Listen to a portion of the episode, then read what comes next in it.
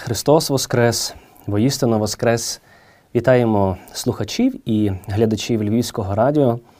З вами отець Павло Дроздяк, і я запрошую вас ласкаво до нашої чергової зустрічі у ресторації життя. Живемо в часі, який вимагає від нас дуже багато зусиль, зусиль, які пов'язані з тим, щоб ми не втратили рівновагу духа і тіла щоб ми справді могли перейти цей час війни, в якому ми перебуваємо гідно і достойно. А для цього мусимо справді пити багато води. Адже стрес, який переживає людина, воно впливає так, що організм обезводнюється. А коли організм обезводнюється, і ми втрачаємо тоді силу для того, щоб тверезо думати і оцінювати ситуацію. Саме тому сьогодні нашій ресторації життя не хочу дати нічого, окрім того, щоб ми трошки з вами попили цієї справді такої свіжої, доброї води, яка би мала нас покріпити на дусі і дати нам сили, наснаги рухатися далі. Як би війна не страшила нас смертю, як би все те, що довкола нас відбувається, не виривало у нас цього духа радості, ми переживали з вами Великдень, але також і переживаємо цей дуже особливий час, який ми святкуємо зазвичай після свята Великодня це є День Матері. І без сумніву, коли ми говоримо про День Матері в нашому українському народові, він є дуже близький серцю. Адже ми розуміємо, що для кожного з нас наша мати є найціннішим скарбом. Для кожного з нас наша мати справді є та, яка дала нам життя, і якою б вона не була, який спосіб життя вона би не вела, вона завжди залишається нашою матір'ю. Одна із народних мудростей каже, що мати дарує синові руку на деякий час, адже потім дитина відпускає руку і йде далі своїм життям. Але натомість є те, що мати дарує своїй дитині назавжди це серце. Нещодавно мені довелося з Божого благословення хрестити двох близнюків, двох хлопчиків. І коли я дивився на тих двох хлопців, я бачив е, очі їхньої матері і їхнього батька. Очі матері настільки були наповнені такою ніжністю, такою любов'ю, такою турботою. Важко описати, і вона розуміла, що Господь дуже в особливий спосіб поцілував її сім'ю. Адже поцілувавши сім'ю, Господь подарував нове життя, але зробив це вдвічі більше, даруючи хлопців-близнюків. В особливий спосіб це відчитується в часі війни, адже ми розуміємо, як Господь Бог любить нас. Господь Бог, попри власне бомбардування наших міст, показує, що Він сильніший за смерть, бо Він є життя. І скільки такого нового життя за час війни народилося під бомбардування, під звуки сирен в укриттях, скільки сьогодні справді дітей, які народилися під гуркіт війни і тим самим стали символом незламності України і українського духу. Але для того, щоб це життя могло зачатися в лоні кожної матері, мусить бути це Боже благословення. І тому немало батьків сьогодні справді дуже з ніжністю і турботою ставляться до цього найціннішого дару, який називається людське життя.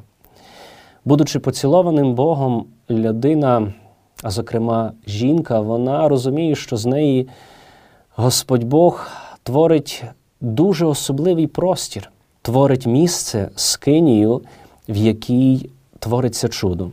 А це чудо називається нове життя.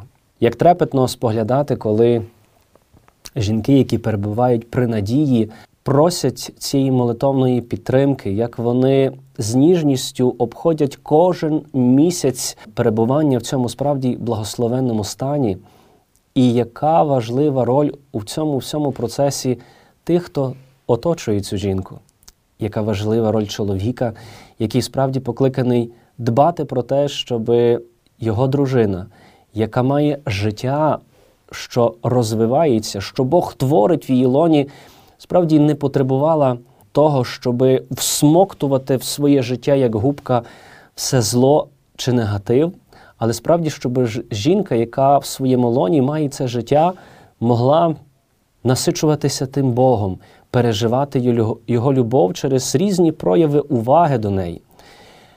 Ставимо собі питання, як в часі війни переживати цю а, власне вагітність, як в часі війни переживати оцю надію, яка розвивається в нашому лоні. І без сумніву, що наші жінки вони є просто неймовірні. Вони навіть серед е, шуму війни, страшного гуркоту бомбардування, вони вміють зберігати цей внутрішній спокій, і нам це чоловікам ніколи не зрозуміти.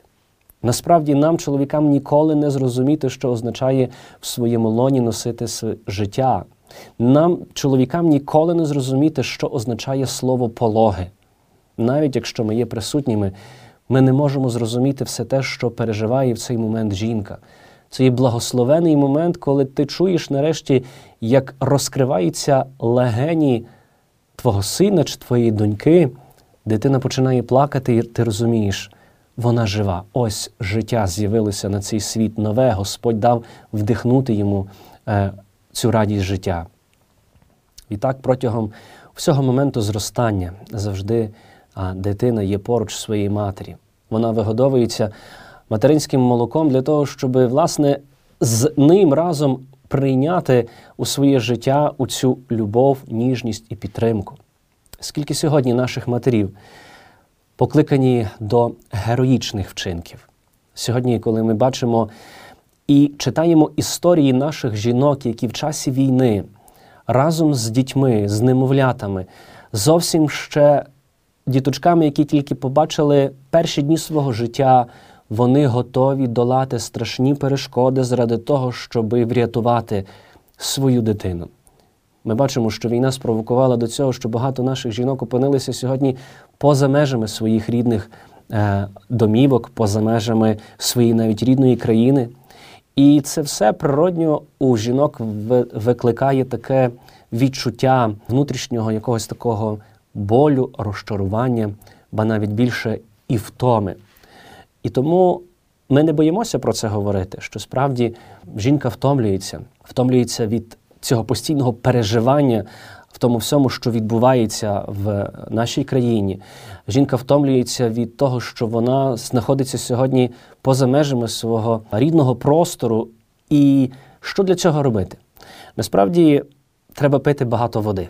Треба пити води для того, щоб наш організм, який переживає стрес, не обезводнився, і ми не втратили розуміння того, що так як ми втікаючи в іншу країну, рятуючи життя наших дітей, виконуючи свій обов'язок, ми маємо також так швидко бігти додому, коли прийде на це безпечний час. Для цього ми мусимо мати сили. Тому не біймося, дорогі жінки, власне, сказати самі собі, що ми маємо берегти свої сили. Найперше, тримати своє психоемоційне, ментальне здоров'я, власне, в такому правильному ключі. Пригадуєте, коли ми звершували свої подорожі на літаках, як е, перед тим літак, який мав е, власне взлітати, завжди була інструкція про правилах безпеки у літаку. І в особливий спосіб наголошувалося про те, що коли буде особлива небезпека, зверха спадуть кисневі маски, де найперше цю кисневу маску має надіти мама, біля якої сидить дитина чи батько. Але дуже важливо, що найпершу цю кисневу маску має надіти дорослий. Адже якщо дорослий втратить свідомість, якщо дорослий втратить силу діяти, це буде однозначно загроза для дитини. Тому сьогодні справді пам'ятайте про цю таку кисневу маску, яку ви маєте найперше надіти для того, щоб тримати рівновагу свого духа, свого тіла. Пам'ятайте про те, що ви маєте мотивувати себе тим, що вас окрилює. Ви маєте пригадати про вашу домівку, маєте пригадати про ті традиції, які були в вашій родині. Не забудьте також в цьому часі пригадати історію ваших рідних. Зокрема, пригадайте свою маму, пригадайте свою бабцю, Вони неодноразово нам розказували про страшні історії, які були в часі цієї кризи радянського союзу. Вони розказували нам страшні історії, пов'язані із війнами, голодомором, з таборами, і як вони вижили, що їм давало силу духу, як їхні розповіді нас надихали. Тому ви також маєте Е, справді надихатися тими розповідями ваших бабусів, прабабусів, для того, щоб воно підтримувати вас і давати вам чітке розуміння того, що це не кінець, життя продовжується, і ми маємо жити далі. Але для того, щоб жити далі і розповідати своїм дітям, своїм онукам все те, що ви досвідчили, як ви пережили бомбардування, як ви пережили народження в укритті, як ви пережили цю втечу із міста, яке було окуповане російським агресором, ви маєте мати силу. Тому ми цю силу просимо у Господа Бога. Ми благаємо всі ті, хто є тут в Україні, наші захисники, наші воїни, наші чоловіки, які працюють, які виконують свою роботу тут і тепер для того, щоб наші воїни на передовій могли працювати. Тобто ми маємо свої фронти, кожен з нас має свій фронт. І пам'ятайте, що ваш фронт це є берегти життя, яке вам подарував Господь, життя ваших дітей, і відтак щасливо повернутися для того, щоб розбудовувати нашу незалежну країну. Дякую тобі сьогодні, дорога мамо. Дякую тобі за цю велику жертву, яку ти складаєш. Дякую, що ти сказала одного разу Богові так і дозволила на світ з'явитися мені. Насправді я багато в своєму житті чого не розумів, але ти, дорога мамо, завжди мене вчила. Я завжди пам'ятатиму твою теплу материнську руку, яка водила мене стежками і рятувала від усіх небезпек. Я буду завжди згадувати, дорога мамо, твій поцілунок, який рятував мене від страху. Я буду згадувати твої обійми, в яких я відчував себе захищеним від усього світу. Я дякую тобі, дорога мамо, що протягом всього мого життя ти благословляла мене, попри, можливо, ті всі недоліки, які я мав у собі і ними дошкуляв тобі. Пробач, дорога мамо, що часто не телефонував тобі, не звертав на тебе увагу.